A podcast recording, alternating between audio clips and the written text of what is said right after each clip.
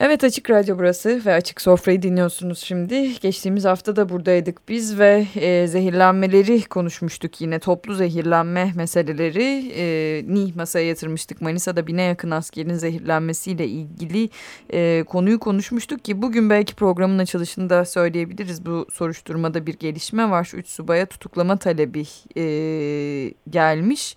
Şimdi Manisa'da 1. Piyade Eğitim Tugay Komutanı Albay Arif Seyhun kışlasında birkaç hafta önce arayla bina aşkın e, asker zehirlenme e, şüphesiyle hastaneye kaldırılmış ve bir asker hayatını kaybetmişti hatırlayacaksınız. Biz de bunu konuşmuştuk ve yöneticiler şirketin çalışanları Rota Yemeğin e, şirketin çalışanları da gözaltına alınmıştı. Bir aşçı askeriyedeki suyun lağım koktuğunu söylüyordu. Evet şimdiye kadar 48 kişi de gözaltına alınmıştı. Bakan Fikri Işık'ta 6 subay ve bir as subayın da açığa alındığını açıklamış. Konuyla ilgili son güncelleme budur. E, geçtiğimiz haftanın üzerine bir e, tekrar hatırlatmak istedik sizlere. Bu bir zehirlenme vakasıydı e, ve buradan başka bir zehirlenme vakasına geçeceğiz. Bülent Antalya'da tekrar. Hoş geldiniz efendim yayınımıza Merhaba. tekrar. Merhaba, iyi yayınlar herkese. Evet, iyi yayınlar. Şimdi biz zehirlenme vakasından çıktık. Başka zehirleyen bir maddeyi konuşacağız bugün burada. Glifosat meselesini masaya yatıracağız. Ee, önce bir söylemek lazım belki sıcaklarla nasıl gidiyor aranız Antalya'dayken ki geçtiğimiz hafta da bir e, adalet yürüyüşüne de katıldınız Barış Akademisyenleri olarak sizler. Neler oluyor Antalya'da? Antalya valla benim hani son zamanlarda mı diyeyim son yıllardaki en sıcak yazı geçiriyor diyebilirim. Ee, hı hı. Felaket bir sıcak var. Ee, ama tabii bu sıcaklar hani tesadüfi bir şey değil. Nihayetinde işte e, son 116 yılın en sıcak günleri diye açıklamalar da var. Hı hı. E, içinde olduğumuz iklim krizinin yansımaları bunlar. Ve e, bu düzensiz havalar e, aşırı sıcak, aşırı soğuk, aşırı yağış gibi evet. önümüzdeki süreçlerde de devam edecek. E, ben senin e, söylediğin hemen şeyi e, geçmeden önce zehirlemelerle ilgili e, adalet yürüyüşüne katıldık. Evet. E, yani oradaki e, adalet talebi üzerinden şekillenen bir şey. Biz de Antalya'dan Barış Akademisyenleri grubu olarak gittik. E, yani bu yürüyüşün sadece adalet talebiyle sınırlı kalmaması gerektiğini, e, mutlaka barış talebini de içermesi gerektiğini, yani ülkemizdeki en önemli toplumsal meselelerden birisinin barış olduğunu e, dile getirdik. Bir de yani Nuriye Gülmen ve Semih Özakçı'nın durumuna da dikkat çekmek istemiştik e, açlık grevleri onların sağlığını çok ciddi bir şekilde etkileyecek bir noktada. E, hükümetin bu konuda bir adım atması gerektiğini e, dile getirdik ama yani gördüğümüz o ki e, tamamıyla bir görmezden gelme söz konusu ne yazık ki. Evet. E, yine de hani buradan biz bir kez daha çağrımızı yine diyelim hani bu insanların sağlıkları ciddi bir zarar görmeden e, hükümet, siyasal iktidar e, mutlaka mutlaka bu grevi sonlandıracak bir adım atsın. E, diyorum. Evet daha da zarar evet. vermeden tabii. Evet. E, glifosat konusundan söz ettin. E, şeyle ilgili bir ek yapayım istersen. E, bu zehirlenme mevzuları hı hı. başka kentlerde de oldu. Yine askeriyelerde oldu. Evet, Edirne'de Askeri kurumlarda, toplu beslenme yapılan yerlerde diyelim biz onlara. Evet. E, belli ki çok ciddi bir sorun var ve tamamıyla yemeklerin özelleştirilmesi, ihale edilmesiyle ilintili. E, zehirlenme dediğimiz vakaları bir kez daha hani dile getirmiş olalım. Bunlar sıradan e, vakalar değil. Nihayetinde binlerce insan etkilendi. Ama besbelli ki yemek hazırlama süreçlerinde uyulmayan pek çok kural var ve bu kurallara uyulmama meselesinin en önemli e, nedeni de e, maliyetlerle ilgilidir. Siz yemek yapma sürecinizde maliyeti kısarsanız temizlik, hijyen, gerek gıda maddesini satın alması, gerekse bunların işte depolanması, saklanması, uygun şekilde ulaştırılması. Hı hı. Buradaki masraflardan kısarsanız sonuçta iyi bir yemek olmaz. Zehirlenme olması da gayet olağandır. Biz hatırlarsın programda e, salmonella'nın önemli bir etken olabileceğinden bahsetmiştik. Zehirlenme etkeni. Evet. E, önceki gün ya da daha önceki gün yani birkaç gün önce e, bir açıklama yaptı Sağlık Bakanı. E, etkenin de salmonella olarak gıdalarda tespit edildiğini söyledi. Hı hı. Zaten toplu beslenme yapılan yüzlerce, binlerce insanı etkileyen zehirleme vakalarına salmonella dediğimiz bakteri neden olur. Yine hatırlatalım salmonella bakterisi masum bir bakteri de değildir. Örneğin bu bakterinin bazı çeşitleri tifo hastalığına neden olur. Çok ciddi alınması gereken ciddi zehirlenme tablosu oluşturan bakterilerden biridir. Bu böyle. E, glifosat da kimyasal olarak zehirlenmeye neden olan maddelerin evet. başında geliyor. Peki yani glifosat nedir? E, glifosat e, bizim pestit diye adlandırdığımız yani tarımsal e, üretimde, e, ürün yetiştiriciliğinde kullanılan çeşitli kimyasal maddelerden bir tanesi. E, pestit dediğimiz kimyasal maddeler yüksek derecede zehirli kimyasal maddelerdir. Çeşitli amaçlarla kullanılır. E, mesela bazıları e, böcekleri öldürmek için kullanılır. Bazıları işte tarladaki veya ortamdaki çeşitli yumuşakçıları, sürüngenleri vesaireleri öldürmek için, fareleri öldürmek için kullanılır. Bazıları da ortamda, ekim yaptığınız ortamda bulunabilecek diğer otları, işte yabani ot diye adlandırılır ama aslında her şey yabanidir. E, onları ortadan kaldırmak için e, kullanılır.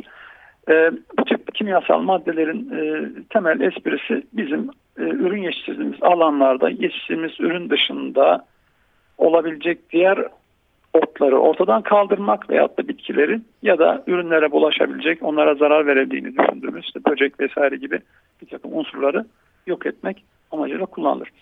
Her şeyde Ama, kullanılır mı? Neler oluyor acaba peki bu konuda? Ya şöyle söyleyeyim aslında 1950'li yıllardan bu yana kullanımı çok yoğunlaştı. Ee, e, bine yakın madde var bu pestisit kategorisinde. Yani tarım ilacı olarak da adlandırılıyor ama yüksek düzeyde zehirli kimyasallar bunlar. Tarım kimyasalları demek daha uygun. Hı hı. E, bine yakın farklı madde var. Herbisit dediğimiz şeyler her ot demek biliyorsun. Hmm. İşte sonuna sit eki gelince bir şeyin işte öldüren, öldürücü demek. Herbisit ot öldürücü demek nihayetinde. Özellikle mısır gibi, soya gibi GDO'lu üretimin yoğun olduğu yerlerde herbisit kullanımı da çok fazladır. Ama 1960'lı yıllardan günümüze uzanan süreçte bütün dünyada herbisit kullanımı çok artıyor. E, glifosat bu herbisitlerden bir tanesi. 1970 yılların başından beri kullanılıyor. Hı hı. E, ülkemizde de kullanım miktarı son derece fazla. Hani fazla bir şey ifade etmiyor nihayetinde ama şöyle bir şey söyleyeyim.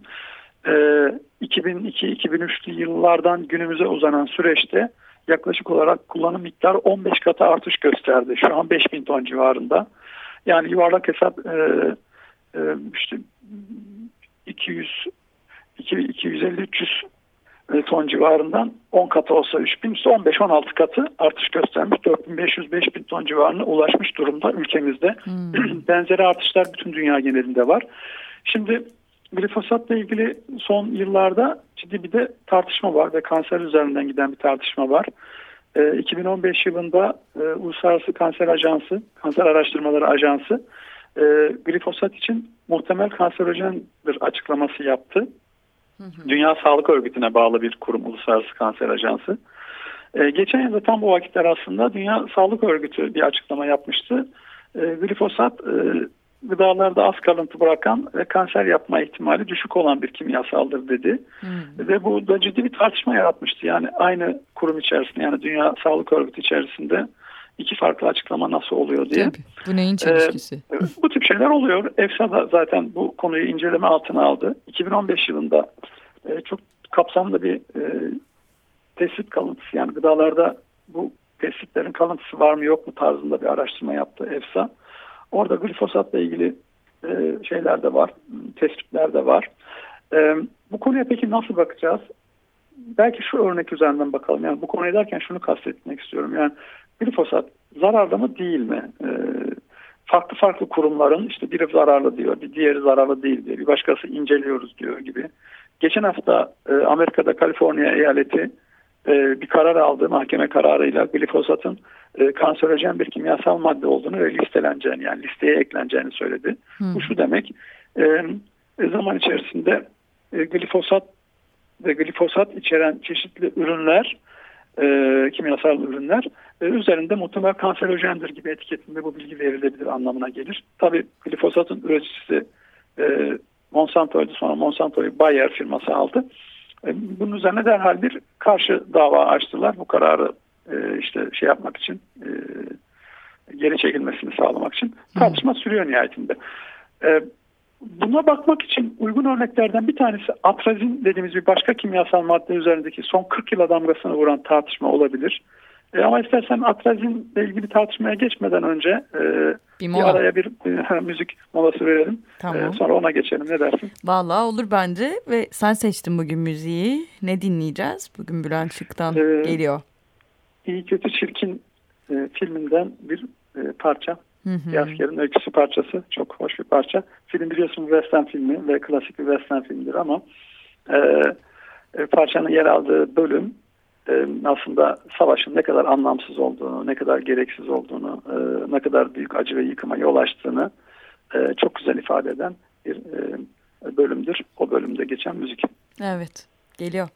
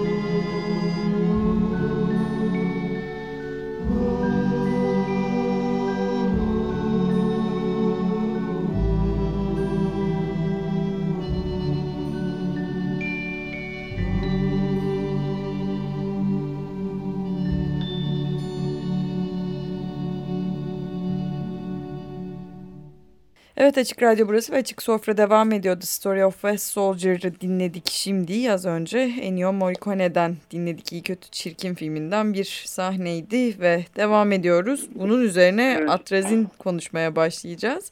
Ee, aslında biraz önce bir açmıştık o konuyu şimdi evet. oradan evet. devam edeceğiz. Evet, çok kısa hatırlatma yapalım. Bu glifosat muhtemel kanserojen olarak nitelenmişti. Dünya Hı Sağlık Örgütü'ne bağlı Uluslararası Kanser Ajansı e, tarafından. Hı hı. Kaliforniya eyaleti de Amerika'daki geçen hafta önce benzeri bir karar aldı. E, ama çeşitli tartışmalar var. Yani bu madde gerçekten kansere neden oluyor mu olmuyor mu e, bu tartışmalar sürüyor.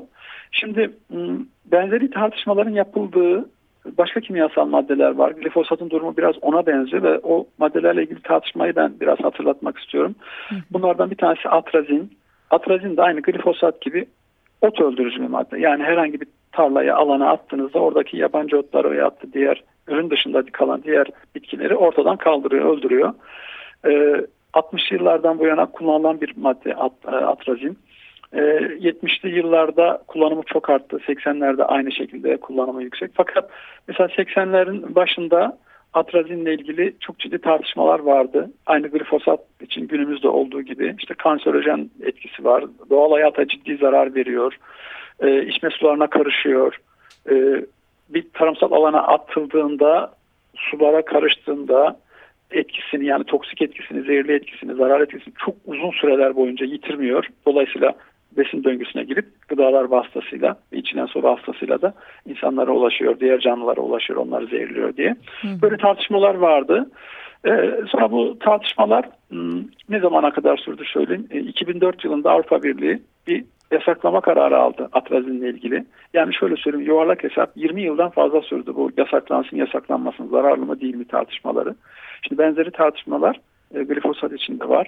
Çok birbirine benziyor ama hatta şöyle bir genelleme yapmak yanlış olmaz. Sadece glifosat ya da atrazin için değil e, toksik kimyasallar konusundaki genel e, tarzı e, budur yani bu şekilde işler mekanizma ya da sistem. E, bir kimyasal madde e, aslında güvenlik testlerinden geçmeden çoğu zaman piyasaya sunulur. Hmm. kullandığımız 80 bine yakın kimyasal madde var. Çoğu toksik etkili bunların. Toksik kimyasal madde. Bunların sadece %6'sı 7'si için güvenlik testleri yapılmıştır. Yani büyük bir kısmıyla ilgili toksik etkilerinin ne olduğu hakkında bir bilgimiz yoktur. Pestisler de bundan aranık değil. Pestisler için de benzeri e, sistem öyle işler. Toksik etkiler dikkate alınmaz ya da yeteri araştırma yapılmazsa ya, yapılsa ne olur? Şüphesiz ki bunlar üretilmemesi ya da e, kullanılmaması gerekir. Dolayısıyla toksik kimyasal üretilir. Bir takım e, faydaları olduğu tırnak içinde fayda e, hı hı. ispatlanır ya da gösterilir. Ondan sonra süreç ruhsatlandırılır. İlaç ya da işte kimyasal madde olarak bunlar piyasaya sunulur ve kullanılır. Sonra bir sağlık zararlarını konuşmaya başlarız. Bir takım araştırmalar yapılır. İnsanlara etkisi, arılara, böceklere, yaban hayata, diğer canlılara vesaire etkisi bu gibi. Mesela atrazin bugün e, en tehlikeli e, toksik kimyasallardan bir tanesi olarak nitelendiriliyor. Çünkü sularda çok çok çok uzun yıllar boyunca çok kararlı bir kimyasal etkisini yitirmiyor, toksik etkisini yitirmiyor ve hormonal sistem üzerinde etkili kimyasal maddelerden bir tanesi. Hormonal sistem üzerinde etkileyen kimyasal maddelerde ne yazık ki vücudumuzdaki temel e, sağlık süreçlerine ciddi zarar veren e, kimyasal maddeler ve yaş küçüldükçe bundan zararlı etkisi de artıyor. Dolayısıyla şunu söylemek mümkün. Yani nasıl ki atrazinle ilgili tartışmalar 10 yıllar sürdüyse ve sonucunda atrazin yasaklama kararı alındı ise hı hı. benzeri bir şey glifosat içinde olacak. Bunu %100 eminim bundan. Eninde sonunda glifosat yasaklanacaktır. Zararlı denecektir hı hı. vesaire vesaire. Ama ne olacak? Bakın basitçe şunu söyleyeyim. E, atrazin yasaklanma süreçleri başlamasıyla glifosatın piyasaya sürülmesi e, tarihsel olarak aynı e, zamana denk geliyor. Yani bu kimyasal madde zararlıdır tartışmaların dozu yükseldiğinde hemen akabinde onun ikamesi olabilecek başka bir kimyasal madde piyasaya sunuluyor. Atrazin yasaklandı yerine glifosat geldi gibi okumak mümkün. Glifosat yasaklanacak yerine başka bir şey gelecek. Peki güçlü bir karşı lobi yok mudur mesela? Yani tam da söylediğin bu şeyi fark edip örneğin e, biri yasaklanıyor ve yerine aynı şeyin başka türlüsü isminin değişmiş hali geliyor diyen. Acaba bu gıda hareketinin e, karşı durabilenleri mi az yoksa hakikaten gıda e, lobisi çok güçlü bir lobi mi? Bundan mı bahsediyoruz? Bir kere yani bu mevcut sistemin sürekliliğini sağlayan lobi senin dediğin gerçekten çok olağanüstü güçlü. Yani bu lobiyi sadece şirketlerin sözcüleri, halk ilişkileri, reklamlar vesaire üzerine düşünmeyelim. Akademik camia da bu konuda hmm. çok net tutumlar takılmış değil. Yani akademik kuşkuculuk dediğimiz bir şey var. Yani bir bir etken maddenin bu glifosat olur, atrazin olur. Mutlak bir zarara yol açtığı ispatlanmadıktan sonra bunun kullanılmasında bir sakınca yoktur gibi tırnak içinde böyle bir tuhaf bir anlayışa yaslanıyor. İlginç. Akademik anlayış. Hı hı. Ee, dolayısıyla hani bu konuda e, bir hamle yapmak e, çok zor. E, buradan bir ciddi destek bulamadıktan sonra yani evet bu kanıtlandı şu zararlı dediğimizde zaten Dünya Sağlık Örgütü falan onunla ilgili açıklama yapıyor. Hı hı. Listeye ekleniyor kanserojen kimyasallar listesine. Hı hı. süreç farklı işliyor. Buradaki mesele karar verici kurumların yani bu Avrupa Gıda Güvenliği Otoritesi olur, Dünya Sağlık Otoritesi, bakanlıklar olur, ulusal uluslararası çeşitli kurumlardan söz ediyorum. Bu konuda gerçekten e, net tavırlar takınmaktan olabildiğince kaçınmaları e, bir etken bir tane nedenlerden bir tanesi o daha doğrusu. Bir diğer etken de e, yani bu karşı çıkma faaliyetleri gerçekten e, yetersiz. Şundan ötürü de yetersiz. Gerçekten başımıza ne geldiğini de bilmiyoruz. Yani bu konudaki e, bilgiler de son derece e, kısıtlı bir şekilde kamuyla paylaşılıyor. Bu konular birer teknik mesele gibi görülüyor. Uzmanların çözmesi ve karar vermesi, bu konuda uzmanlıklarını geliştirmiş kurumların karar vermesi gereken bir e, durum olarak görülüyor. Oysa bunların hepsi kamu sağlığını ilgilendiren konular ne kadar kamusal kılınırsa, ne kadar kamusal tartışmaya açılırsa o kadar iyi.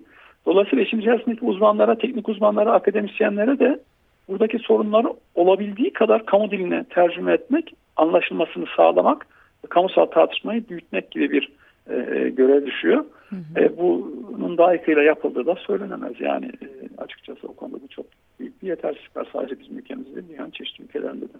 Evet lobiler çatışırken aslında devam edeceğimiz konu da bu galiba. E, lobiler tam da karşı karşıya gelmişken. Peki glifosattan yola çıktık. E, atrazin konuşmakla devam ettik. Şimdi e, ne ekleyeceğiz bunun üzerine? Sonda e, 4 dakikamız. 4 dakikamız kaldı. Bir kere şunları hızlıca söyleyeyim o zaman. E, Bizim ülkemizde yaklaşık 340 civarında tarım kimyasalı kullanılıyor. Pestisit yönetmeliği yani bu konulardaki yönetmelik 340 tane madde içeriyor şu anda. Yuvarlak hesap 337 oluyor, 335 oluyor, 350 oluyor. Anlık tebliğlere göre de değişiyor bu sayı. Ama bundan 2 yıl önce yani çok değil 2 yıl önce aynı yönetmelikte kullanılmasına müsaade edilen pestisit yani tarım kimyasalı, toksik kimyasal sayısı 430 civarındaydı. Yani aradaki 80-90 tane kimyasal maddenin kullanımına iki yıl içerisinde son verildi. Hmm. Şimdi e, neden öyle oldu? E, bunlarla ilgili bir takım sağlık zararları tespit edildi. Kullanılmasının halk sağlığı açısından veya çevre sağlığı açısından problem olduğu dile getirildi. Bunlarla ilgili e, kurumlar yasaklama kararı aldı. Biz o kararlara uyduk. Şimdi temel espri şu. Bu süreç içerisinde yasaklanan kimyasalların İlk piyasaya çıktığı tarihe bakıyorsunuz bazen 70'li yıllar, bazen 60'lı yıllar, bazen 80'li yıllar. Yani 20 yıl, 30 yıl, 40 yıl boyunca kullanılmış oluyor bu kimyasallar. Hmm. Bunların doğurduğu çevresel sağlık zararları, yani başka canlılar üzerindeki etkiler, su varlıklarına bir yerde kirlenme, insan sağlığı açısından yol açtığı sorunlar ki büyük yaştan küçük yaşa yani yetişkin yaştan bebeklik yaşına doğru indikçe bu zarar ciddi bir şekilde artıyor. Bu zararın tespiti nasıl yapılacak?